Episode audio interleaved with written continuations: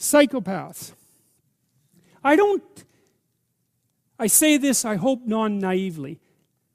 Also, having dealt with psychopaths in my clinical practice, and I would say now and then in my life, I don't believe in psychopaths. I don't believe that we know enough to say there are people born without conscience. Um, I don't think the psychometric measurement of psychopathy is everything that it should be. I've been trying to model it in the big five domain. I think, now it's complicated because, so I would say a psychopath, a classic psychopath, is likely extroverted, especially assertive, disagreeable, and unconscientious, and maybe extremely low in neuroticism, so you can't frighten them. But, so that's a rare combination because it's extreme on many traits, right? But that I don't believe that that means that someone with that personality configuration is doomed from birth to a pathological existence because there's things about psychopathy that that the that the classifiers, those who claim, like Cleckley, that the psychopath is born in some sense, can't explain. It's like, well, what about the cruelty? There seems to be a motive there. You know, they're passionless and they lack no, they lack emotion. Well, why are they cruel then? For entertainment? Well, but then you have to explain the entertainment motivation. Like there's a failure in some sense with the classic psychopathy theorists to come to grips with the problem of malevolence.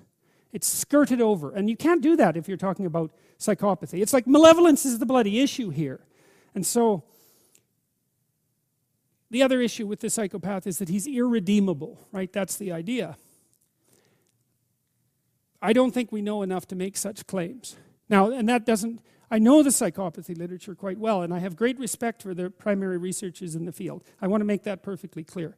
But we're talking at a different, we're talking, we're approaching the problem from a different level of analysis here, something like a spiritual level of analysis. And I don't think that there's an easy, easy translation from the descriptive, psychometric, psychiatric approach to the spiritual level. They don't match. And I'm more likely to say, let's not assume the soul is doomed from birth, right?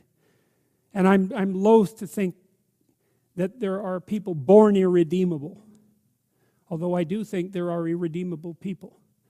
You know, the, the death penalty issue is interesting in that regard, you know, because I've read a lot about really terrible people.